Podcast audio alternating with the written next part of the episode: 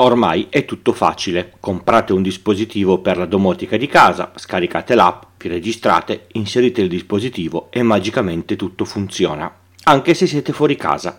Ma i dati che giro fanno? La regola solitamente è che se è facile, troppo facile, c'è qualcosa che ci deve far preoccupare. Io sono Francesco Tucci, mi occupo di tecnologia da prima del Millennium Bug, dell'euro e del grande blackout del 2003. Sono sopravvissuto e sono qui per raccontarvela in puntate brevi e facili, alla portata di tutti, con questo podcast Pillole di Bit da novembre del 2015. Questa puntata nasce da uno spunto che mi ha inviato Sergio usando il forum sul sito. Se io compro una telecamera, la configuro e questa è visibile anche all'esterno di casa, passa da qualche server nel cloud, quindi il fornitore può vedere le immagini di casa mia? Il dubbio è lecito, ma per arrivare alla risposta, come al solito, vi tocca un po' di spiegone, ma io lo so che siete qui per questo. Se avete ascoltato tutte le puntate relative a come funzionano le reti, sapete perfettamente che, parlando di telecamere, per vedere la telecamera in modo diretto dovete accedere alla sua interfaccia o al flusso OnVIF. Quando siete a casa e, e puntate al suo indirizzo IP privato che le sarà assegnato dal router. Se siete fuori casa questa cosa non è possibile perché gli IP privati non sono raggiungibili dall'esterno, per nostra fortuna. Per poter accedere all'IP privato si possono seguire due strade. La peggiore, che ho visto fare e non si deve fare, è quella di aprire una porta sul router e fare port forwarding verso IP e porta locale della telecamera. Se sapete l'IP pubblico e la porta, puntate lì e si aprirà l'interfaccia della telecamera. Il problema è che può farlo chiunque scopra che quella porta è esposta su internet e vi assicuro che di bot che scansionano la rete ce ne sono tantissimi, talmente tanti che uno delle, degli attacchi di DOS, eh, Distributed Denial of Service, più devastanti della storia è stato fatto tramite migliaia di telecamere esposte su internet con password di, admin facile da, da trovare. Ripeto, non si fa port forwarding dall'esterno verso una porta di una telecamera interna o di qualunque altro dispositivo domotico di casa. La seconda possibilità, ma è un po' più complessa, è quella di farsi una VPN verso la rete di casa propria. Ti colleghi in VPN, è come se fossi nella rete di casa e vedi la telecamera o il dispositivo per controllare le luci o tutto il resto. Io lo uso e via VPN riesco a usare Home Assistant, le lampade di Ikea, i dispositivi Shelly, ma non vedo la telecamera Tapo dalla sua app, non gestisce il routing dagli IP della eh, VPN agli IP locali, bello schifo. Vedo solo il flusso OnBIF, ma non ho il controllo del dispositivo, tipo non lo posso muovere o vedere il eh, recording di quello che ha registrato. Solo che avere un server VPN a casa propria non è cosa da tutti se questi due fossero gli unici modi per gestire casa propria, avremmo nel mondo meno di un ventesimo di case domotizzate r- rispetto a quelle attuali. Le cose devono essere facili, immediate da configurare e devono funzionare dappertutto.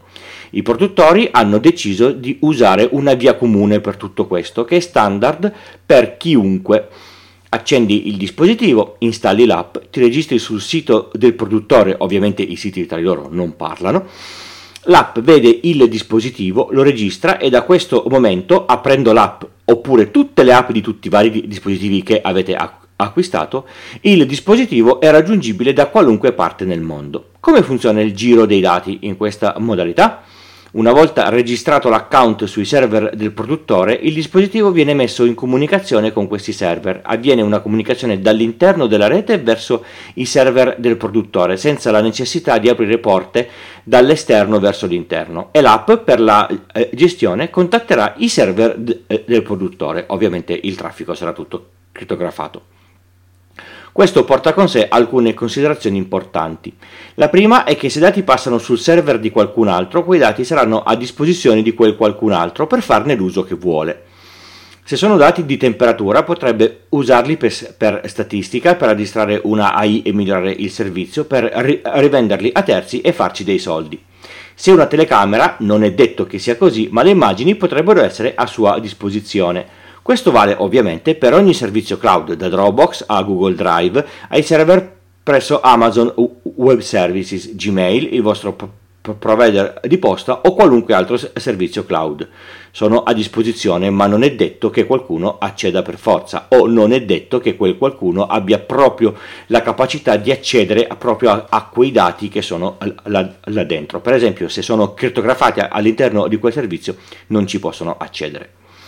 La seconda considerazione è che se a casa vostra manca internet, il sistema potrebbe perdere parte o tutta la funzionalità. In certi casi non è un problema, in altri sì.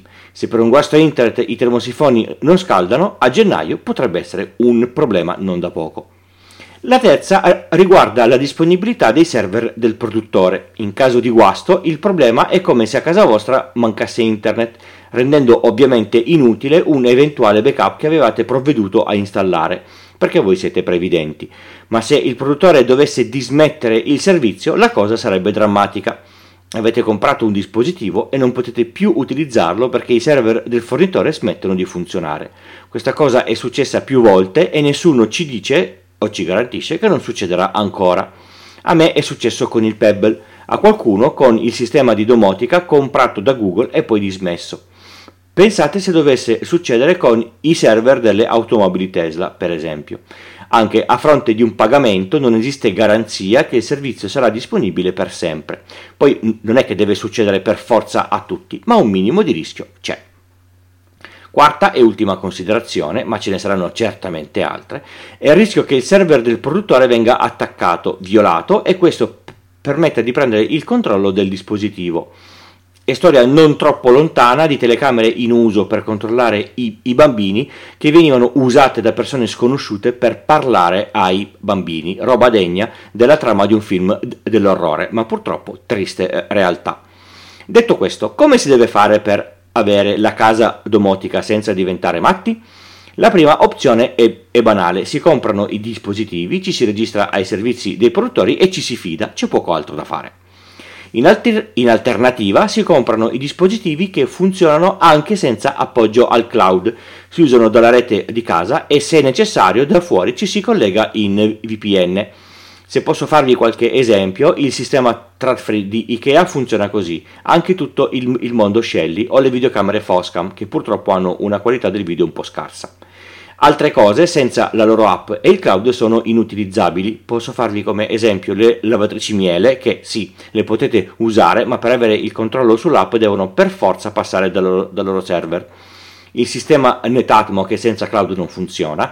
Tutto il sistema Tuya che se si disconnette dal cloud fa cose in, in, in, imprevedibili se volete, per alcune telecamere, per stare tranquilli, potete usare alcuni trucchi per poterle usare in assoluta tranquillità. Il primo è facile, mettete un gateway sbagliato e la telecamera non raggiungerà mai internet, funzionerà solo in rete locale e siete sicuri che il vostro video eh, resterà nella vostra rete locale.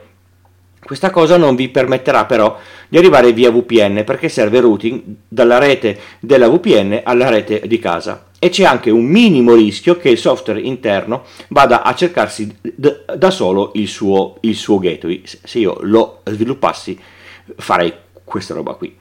Se invece avete un router evoluto, potete bloccare il, il, traffico uscente di quel dispositivo, impedendo di fatto che possa accedere a internet. In questo modo, se la regola di firewall è fatta bene, non avete problemi e sicuramente la telecamera non andrà su internet. Questo si porterà dietro alcuni piccoli problemi, per esempio non avrà eh, l'ora corretta se la sincronia è fatta tramite internet e sarà impossibile aggiornare in automatico il firmware, a meno che ogni tanto non togliate il blocco per farle contattare i server e, e scaricare i vari aggiornamenti.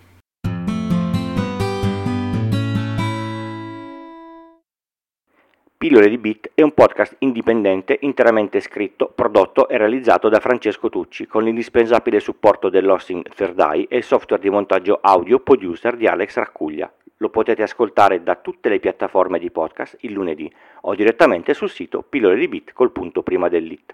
Sul sito trovate anche tutti i canali social per la discussione online e i modi per supportarmi. Il podcast non ha pubblicità. Per chi dona più di 5 euro e mi comunica l'indirizzo, gli spedisco gli adesivi. Un modo altrettanto bello di contribuire è parlare di questo podcast con amici, colleghi e parenti. Ascoltare podcast è facile per chiunque. Pillole di Bit e anche un piccolo network. Su extra.pillole dell'it ci sono tutti gli altri podcast. Se vi serve una consulenza tecnica informatica fatturata su iltucci.com slash consulenza trovate tutte le informazioni.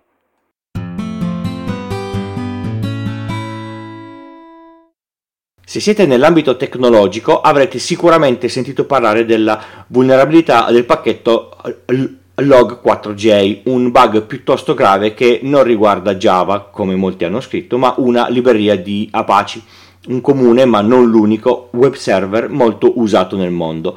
La vulnerabilità è grave e può essere sfruttata in un modo molto banale.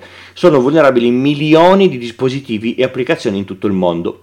Qualcuno si è messo lì e ha raccolto tutte le informazioni in una sola pagina, in ordine alfabetico, per marca e applicazione, con il link alla pagina del produttore su come sistemare questo bug, se esiste una, una patch o come applicare il workaround anche se non siete del settore, dare una scorsa a tutti i nomi vi fa rendere conto di quanto sia esteso questo problema. Fa davvero spaventare. Avete ascoltato Pillole di Bit, questa era la puntata 212 e io sono Francesco. Vi do appuntamento al prossimo episodio dopo le festività natalizie, lunedì 10 gennaio dalle 4 del mattino nelle vostre app di podcast preferite. Vi auguro buone feste e un po' di riposo, almeno mentale, che quello fisico a tavola sarà impegnativo. Ciao!